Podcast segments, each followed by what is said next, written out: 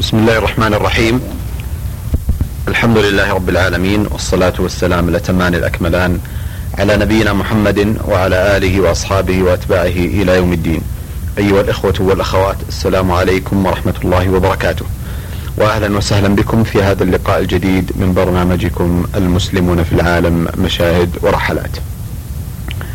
لقاؤنا الأسبوعي المعتاد هو مع معالي الشيخ محمد بن ناصر العبودي الأمين العام المساعد لرابطة العالم الإسلامي والباحث والرحالة والمؤرخ المعروف.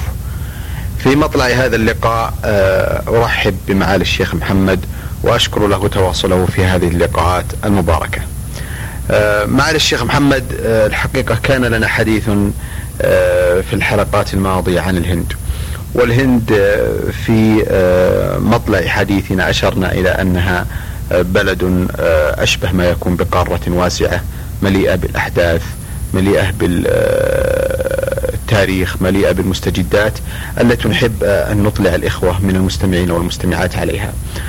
تحدث معاليكم حفظكم الله عن العديد من الجوانب المهمة سواء السياسية والإجتماعية والتاريخية والدينية عن الهند. إجمالا. وخصص معاليكم آه، وفقكم الله حديثا آه، رائعا عن كشمير وعن قضيتها وعن أحوالها.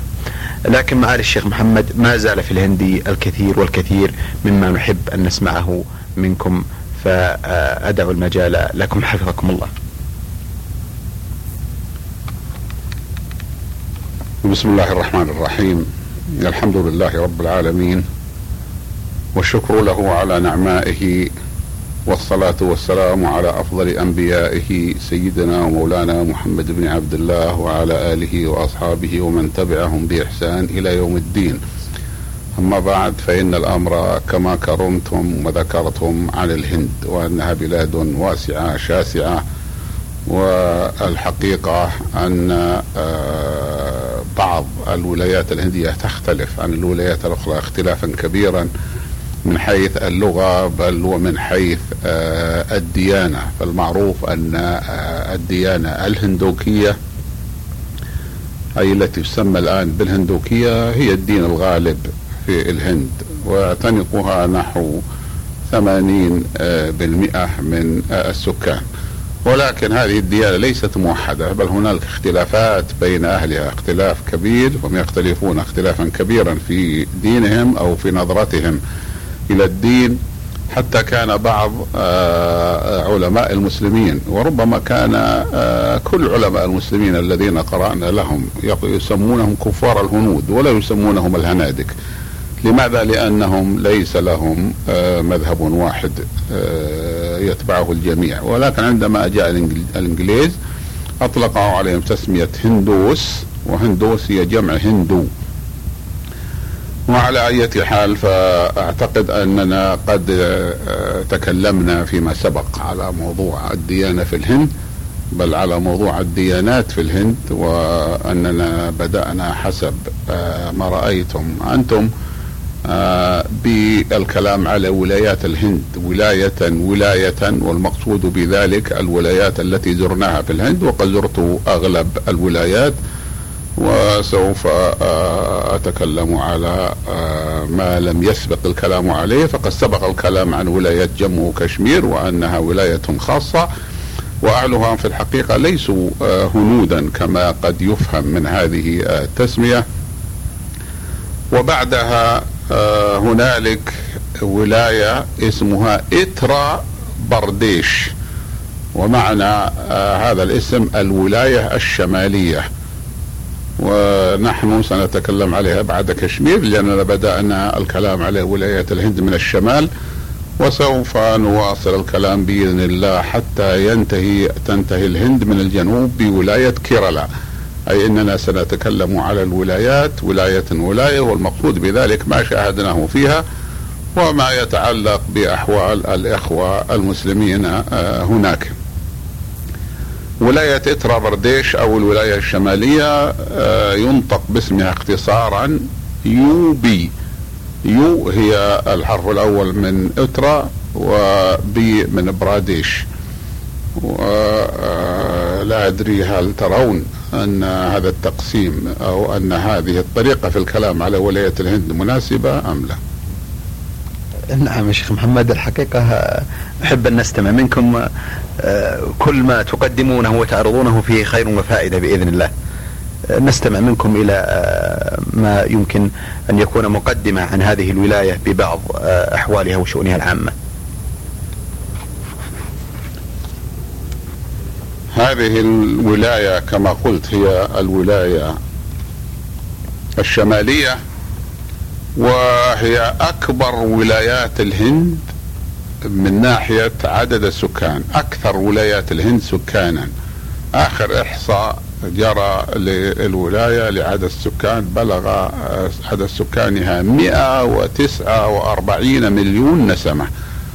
ونحن نعرف أن هذا آه، يساوي نحو 60 بل من سكان العالم العربي كله. ولكن رغم هذه الكثرة كثرة السكان فيها فإنها ليست أوسع ولايات الهند بل هي الولاية الرابعة من حيث من حيث السعة المساحة. فأكبر ولاية الهند أكثرها مساحة أوسعها مساحة هي هي ولاية مدهي برديش أي الولاية الوسطى. ولكن نحن يهمنا بطبيعة الحال غير المعلومات. أن نذكر أحوال المسلمين؟ المسلمون في هذه الولاية آه، هم أقلية لأن المسلمين في الهند أقلية في جميع ولايات الهند ما عدا جمو وكشمير. ولكن آه، يختلف وضعهم السياسي والاقتصادي قوة وضعفا من ولاية إلى أخرى.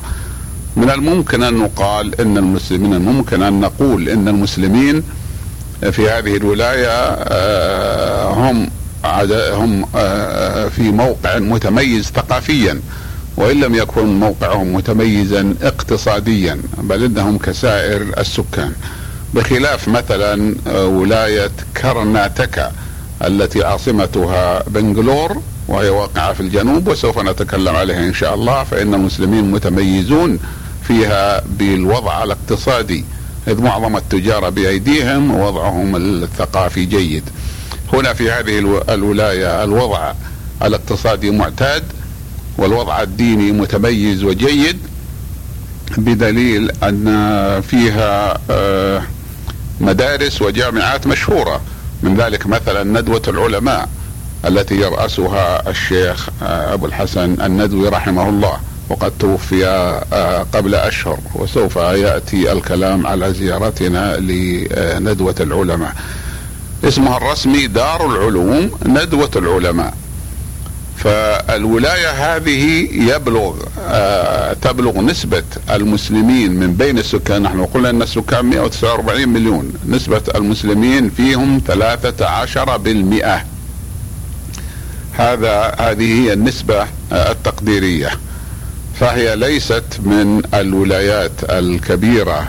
ما عدا كشمير طبعا كشمير الأغلبية مسلمون ولكن هنالك ولايات يؤلف المسلمون فيها أغلبية ليس أغلبية ولكن يؤلف المسلمون أقلية كبيرة. مثلا ولاية كيرالا الجنوبية المسلمون يؤلفون آه ثمان ثمانية وثلاثين بالمئة من سكانها. وفي آه ولاية آسام يقدر عدد المسلمين بستة وعشرين بالمئة. وكذلك في ولاية غرب البنغال التي عاصمتها كلكتا والتي سمعنا آه، عن أخبار الفيضان فيها قبل أيام آه، تبلغ نسبة المسلمين آه، فيها إلى 22 بالمئة. فنسبة المسلمين في ولاية تترا برديش أي الولاية الشمالية ثم نون فهاء فواو. والسبب في ذلك أنه يوجد عند الهنود ما يسمى بالشهقه الخفيفة. هي تكتب هاء وهي ليست هاء كاملة. فبعض الناس يقول لكنو كما هو النطق المعتاد وبعضهم يقول لكهنو ولا يخرجها إلا واحد متمرن على إخراج هذه الهاء وهذه الشهقه موجودة في عدد من أسماء المدن الهندية مثل مدينة مثل المدينة التي كان فيها الشيخ صديق حسن خال العالم المؤلف المشهور. فهذه المدينة وغيرها فيها والمدينة اسمها بوبل. فهي تكتب بهوبل ولكنها لا تنطق بهوبل وإنما تنطق فيما بين كلمة بوبل وبهوبل أي بهاء خفيفة. وكذلك دكة عاصمة بنغلاديش التي كانت هي عاصمة الولايات البنغال الشرقي قبل انفصال باك استقلال باكستان عن الهند. فبعضهم يقول إنها إن إنها آه، ينطق إن فيها شهقه آه، خفيفة. فيقولون دهكة أو يكتبونها دهكه آه، المدينة مدينة لكنو التي هي عاصمة ولاية ترابرديش يبلغ عدد سكانها نحو ثلاثة ملايين نسمة يقلون قليلا عن ثلاثة ملايين نسمة. وللمسلمين فيها نفوذ كبير وفيها دار العلوم ندوة العلماء التي يرأسها السيد أبو الحسن الندوي وهي مشهورة والسيد أبو الحسن آه، وجوده فيها زادها شهرة بل جعلها معروفة عالميا. ولكن آه، هنالك آه، مدن في ولاية تربرديش التي هي الولاية الشمالية فيها نسبة طيبة من المسلمين. مثلا آه، في مدينة اسمها مراد آباد. هذه السكان فيها نسبة السكان فيها 38% أي أكثر من نسبة السكان في العاصمة لكنو. ومدينة سهان بور السكان فيها 32 السكان المسلمون فيها يؤلفون 32% وبجنور يؤلف المسلمون 36% ورام فور يؤلف السكان 42% وينبغي أن ننظر إلى لفظ رام فور فهو مؤلف من كلمتين رام الذي هو كبير آلهة الهنادك الشماليين. وفور معناها آه، مكان أو محل. مثل آباد كما نقول أنه آه، آباد اللي هي حيدر آباد أي عمارة يسمونهم عمارة أو مكان العمارة التي قام آه، العمارة. فرامبور معناها مكان رام الذي هو كبير آلهتهم. هذه هي التسمية الهندوكية. بالنسبة لما سبق أن طرحتموه من أننا ينبغي لنا أن نذكر متى زرنا الأماكن التي نتكلم عليها أه تعددت زياراتي لمدي... لولاية إترا برديش وهي ولاية واسعة وتستحق كل منطقة من مناطقها التي زرتها تستحق أن نتحدث عنها حديثا خاصا. لأن فيها من الحديث عن الإخوة المسلمين بل بعض العجائب غير المتعلقة بالمسلمين وإلا من المتعلقة بالسكان ما يقتضي ذلك ولكننا سنحاول الاختصار وسنحاول آه، أن نقصر الحديث على ما يتعلق بالإخوة المسلمين آه، فيها. أول زيارة لها أي لولاية آه، براديش براديش في عام 1395 وهذه تقابل تسع و تقابل 75 و900 وألف ميلادية. وقد كان الغرض من ذلك تلبية الدعوة لحضور المهرجان التعليمي لندوة العلماء التي يرأسها سماحة الشيخ أبو الحسن الندوي رحمه الله. فقد أقامت هذا المهرجان الإسلامي لمرور خمس وسبعين سنة على إنشائها في ذلك الوقت. والآن آه، يكون قد مضى على إنشائها آه، نحو آه، مئة سنة. آه، وفي قد حضرنا المهرجان آه، في ذلك الوقت وكان البرنامج المهرجان عظيما ولقد لفت آه، نظري واسترعى انتباهي في ذلك الوقت.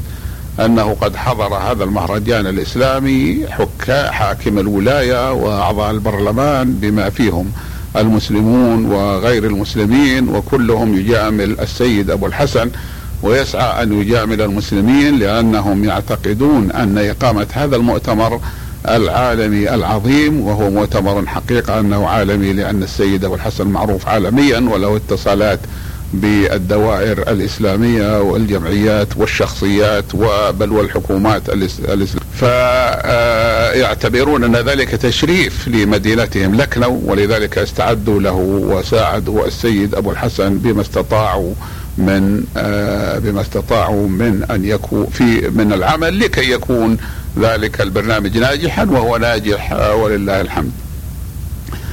و آه، زرتها بعد ذلك في عام 1399 أي بعد أربع سنين من الزيارة السابقة وهذه المرة لم تكن لم يكن الغرض من زيارتي لها هو الاشتراك في المهرجان أو في مؤتمر وإنما كان هو الاجتماع بالسيد أبي الحسن الندوي رحمه الله ولأنه زيادة على أنه داعية وإمام مشهور هو صديق قديم وتربطني به علاقة قديمة وأنا أجله وأحترمه لأنني بلوته وعرفت أنه صادق آه، فيما يقول والسبب آه، يعني من الأسباب. أنا مقتنع بذلك وكثير من الناس يعرفون ذلك ولكن آه، عندي شاهد يدل على أن الرجل أنه زاهد في الدنيا وأنه عامل للآخرة. وذلك أننا عندما فتحنا الجامعة الإسلامية في المدينة المنورة بل قبيل أن نفتحها وفي ذلك الوقت قبل أن تفتتح بشهور لم يكن قد عين فيها أحد غيري. فكنت كنا عقدنا اجتماعات في الديوان الملكي وبرئاسة رئيس الديوان الملكي في ذلك العهد أي في عهد الملك سعود رحمه الله وهو عام 1380 هجرية. كان الشيخ يوسف ياسين رئيس الديوان الملكي هو الذي يرأس لجنة وضع نظام الجامعة وكنت أنا عضو فيها ورئيس آه، ديوان الموظفين فلان الذي اسمه زيني رئيس ديوان الموظفين في ذلك الوقت. وكذلك كان عندهم مستشار قانوني اسمه عبد الحميد مصطفى. فكنا آه، قررنا أن يكون للجامعه الإسلامية مجلس استشاري ينعقد بصفة دورية بعد سنتين أو سنة أو ثلاث سنين حسب الحاجة إليه من كبار الشخصيات في العالم آه، الإسلامي. واخترنا من بين من اخترناهم لهذا المجلس السيد أبو الحسن الندوي آه، رحمه الله وكذا من الهند وكذلك الشيخ أبو العلا المودودي. ولا نقول أبو الأعلى ولأن اسمه أبو العلا ولكن بعض الذين كتبوا اسمه ترجموه من إنجليزية أبو الأعلى لأنهم وجدوا أن الترجمة قد آه، يفهم منها ذلك ولكن اسمها الصحيح أبو العلا فالشيخ أبو الحسن آه، حضر في هذا المجلس وكنا قررنا من بين ما قررنا في الجامعة الإسلامية أن يعطى مكافأة ثلاثة ألاف ريال لكل من آه، اشترك في المجلس الاستشاري، المجلس الاستشاري بطبيعة الحال بعدما صدرت أنظمة الجامعة ونظمت أمورها لم تعقد جلساته ولكن آه، عقدت في أول افتتاحها لسنوات عديدة. فكنت كنا نعطي كل واحد آه، ثلاثة آلاف ريال لمناسبة أنه حضر إلى المدينة. ليس من أجل له شخصيا ولكن نعرف أن الذي يزور بلادنا المقدسة التي حباها الله من خير الدنيا والآخرة أنه لا بد يحتاج إلى أن يشتري هدايا أو كتبا أو ما أشبه ذلك فكنا نعطيه هذا رمز. فكان السيد أبو الحسن يمتنع من أخذ هذا المبلغ. قلت له يا سيد هذا باسمكم فلماذا لا تأخذه وتعطيه؟ بعض العلماء المحتاجين قال لا لا يمكن أن أخذ شيء باسمي أنا وهذا آه الأمر كيف أقول أمام كيف يكون موقفي أمام ربي سبحانه وتعالى؟ أنني استدعيت إلى أن آه أبدي رأيي بالذي قد يساعد على جامعة إسلامية يستفيد منها الطلاب في المدينة المنورة وأخذ نقودا على ذلك هذا لا يمكن. وقد رفضه بإباء وشمم طيلة آه، انعقاد اجتماعات المجلس الاستشاري. وليس ذلك فحسب فانفرد أيضا بشيء لم يعمله غيره. وهو أننا آه، نستقبل بطبيعة الحال الأعضاء ونستضيفهم في فنادق ونخصص لهم سيارات.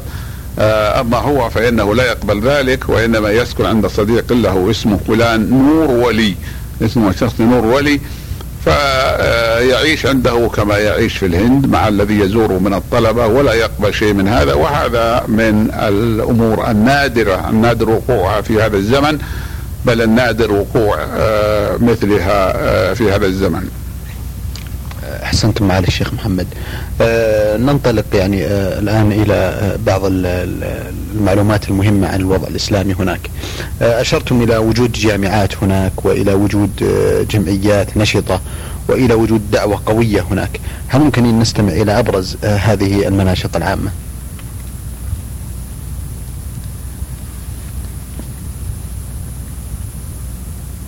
آه، ربما ربما يكون من الأفضل أن نتحدث عما شاهدته في هذه الزيارة الثانية إلى لكنو التي هي عاصمة ولاية تربرديش فقد قدمت إليها من بتنا وكنت ذهبت إلى مدينة بتنا عاصمة ولاية بيهار آه، استجابة لطلب الجامعة الإصلاحية السلفية هناك.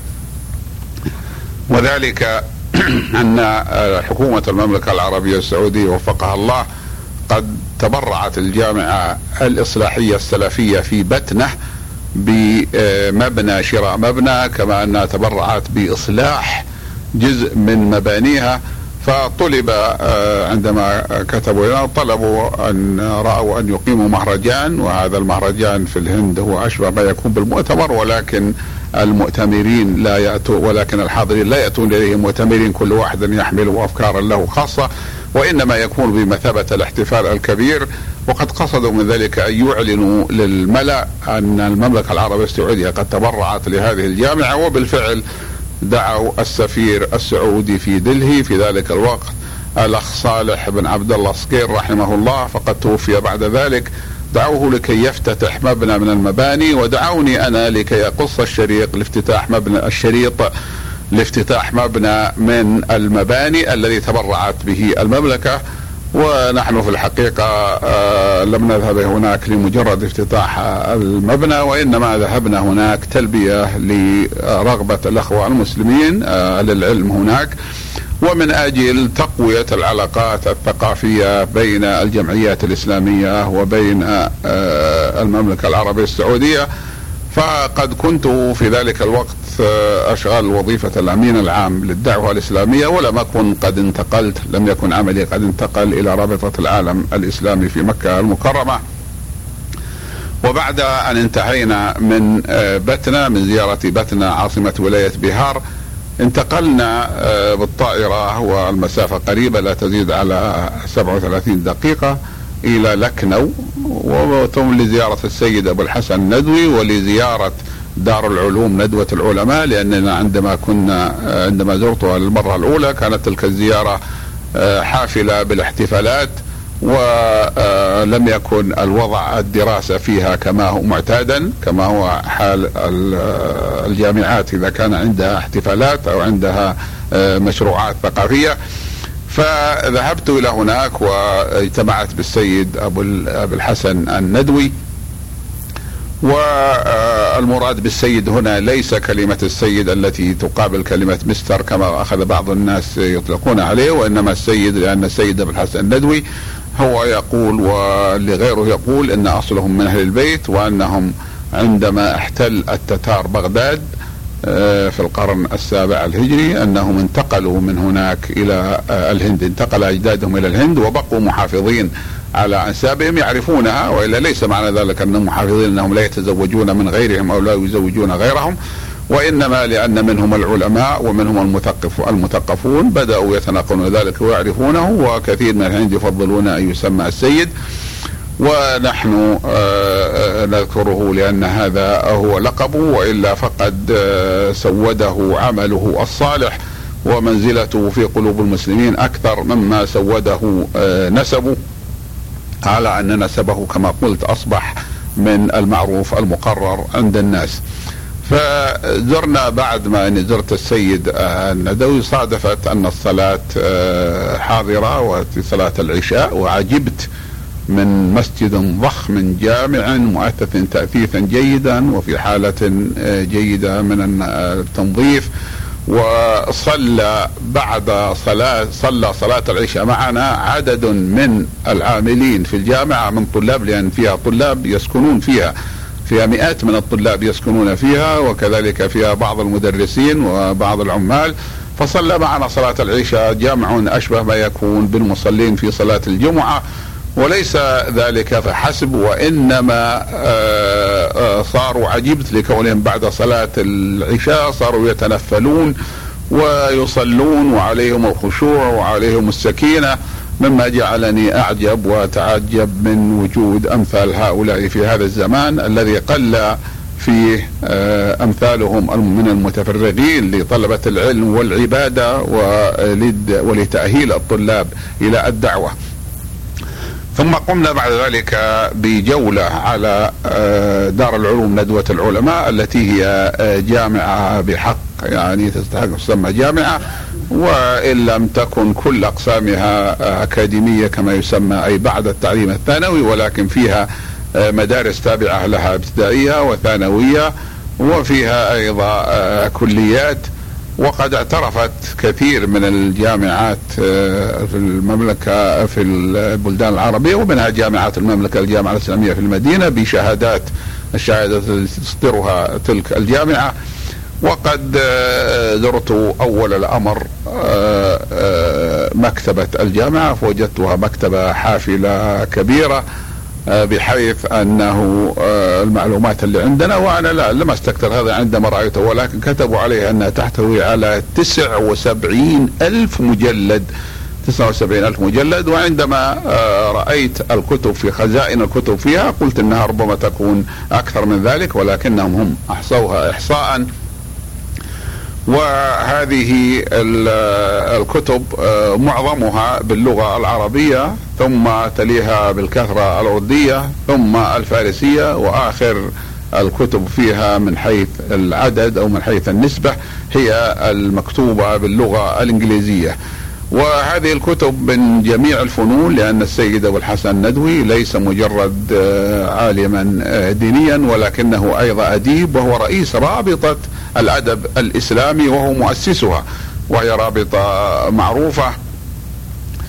وانتقلنا بعد ذلك إلى رؤية عدد عديد من مؤسسات من الأبنية ومن الأقسام المتعلقة في الجامعة.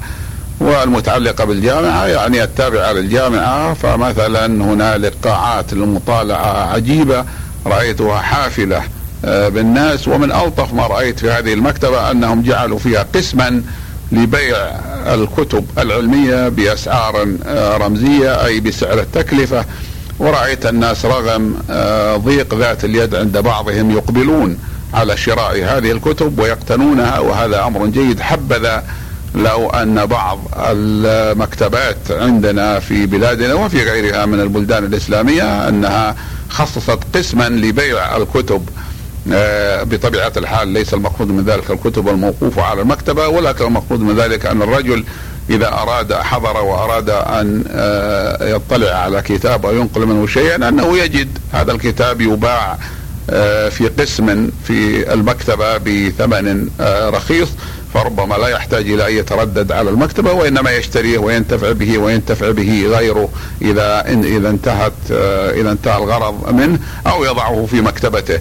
فالبيع ليس من كتب المكتبة ولكنها من كتب إسلامية أخرى وهذه طريقة جيدة وإن كانت تحتاج إلى بعض إلى عدد من العاملين والمختصين الذين يعرفون الكتب ويستطيعون أن يتعاملوا مع الذين يشترون الكتب. من أجمل ما رأينا في الجامعة في مكتبة الجامعة بل في قاعة المطالعة وهي منفصلة عن المكتبة وجدنا فيها قوائم من اسماء المحدثين من أهل العصر ثم قوائم بأسماء اللغويين ثم قوائم بأسماء الأدباء والكتاب وقوائم أخرى بأسماء الأطباء. هذه كلها موجودة على الحوائط وموجود شرحها في الأسفل.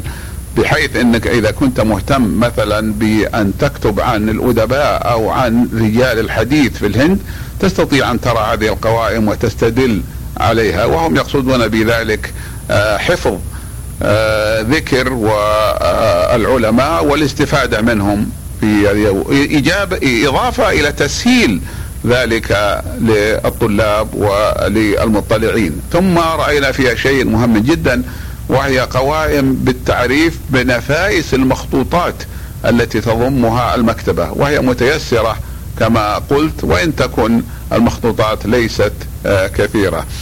بعد أن انتهت هذه الجولة في ندوة العلماء كنا كما قلت في صلاة العشاء ولكن أنا جلت عليها من الغد. فذهبنا إلى آه، الغداء ورأيت السيد أبو الحسن عنده جماعة كبيرة من الناس جاءوا للغداء أو جاءوا للسلام عليه ولكن بعضهم مثلي أنا آه، يعتبر من الضيوف عليهم. فقدم طعاما عندما رأيته لم أكن أظن أنه يكفي لنصف الحاضرين لأن الموجودين نحو 16 و 18 شخص. ولكنني أقول والحق يقال لقد أكل الجميع ومنهم أنا واكتفينا وبقيت في الطعام بقية ولكن اخواننا أهل الهند لهم طريقة جيدة في الطعام وهي ألا يمس الآكل الطعام بيده ولا بملعقته. وهذه هذا أمر موجود الآن صار حتى عالميا موجود وموجود عندنا بدأ الناس يتخذونه وأن تكون هناك أواني للطعام مع كل آنية ملعقة كبيرة أو آه، مغرفة كبيرة يأخذ الواحد ما يريد قليل بصحنه ثم يأكله فإذا فرغ زاد إذا كان بحاجة للزياده أو بقي ولكن أهل الهند يرون من العيب على الإنسان أن يبقي شيئا في صحنه الخاص به لأن المفروض ألا يأخذ إلا بقدر ما يريد أكله لئلا يفسد الطعام له طعام قبل أن يضع طعامه فيه. وكل هذا منهم محافظة على أن ما يبقى من الطعام يكون نظيفا ويأكله الذين يأتون بعدهم علما بأنهم لا يطبخون من الطعام في العادة إلا ما يكفي ولكنهم لا يطبخون زيادة زيادة قد يضطرون كما يحدث في بعض البلدان العربية يضطرون إلى آه، رمي هذه الزيادة هذا لا يكون عندهم هناك. أحسنتم معالي الشيخ. في الحقيقة آه، أستأذنكم معالي الشيخ في هذه اللحظات لأن أتوقف عند هذا الحد حيث أن وقت البرنامج على وشك الانتهاء. آه، في ختام هذا اللقاء أتوجه بالشكر الجزيل بعد شكر الله سبحانه وتعالى. لمعالي الشيخ محمد بن ناصر العبودي الأمين العام المساعد لرابطة العالم الإسلامي والباحث والرحالة المعروف. فلقد بين آه، وأجاد وأفاد في حديثه عن المسلمين في الهند في حلقة من حلقاته المتتابعة آه، في الحديث عنها نلقاكم أيها الإخوة والأخوات على خير في مثل هذا اليوم من الأسبوع القادم وتقبلوا تحية من محدثكم محمد بن عبد الله مشوح السلام عليكم ورحمة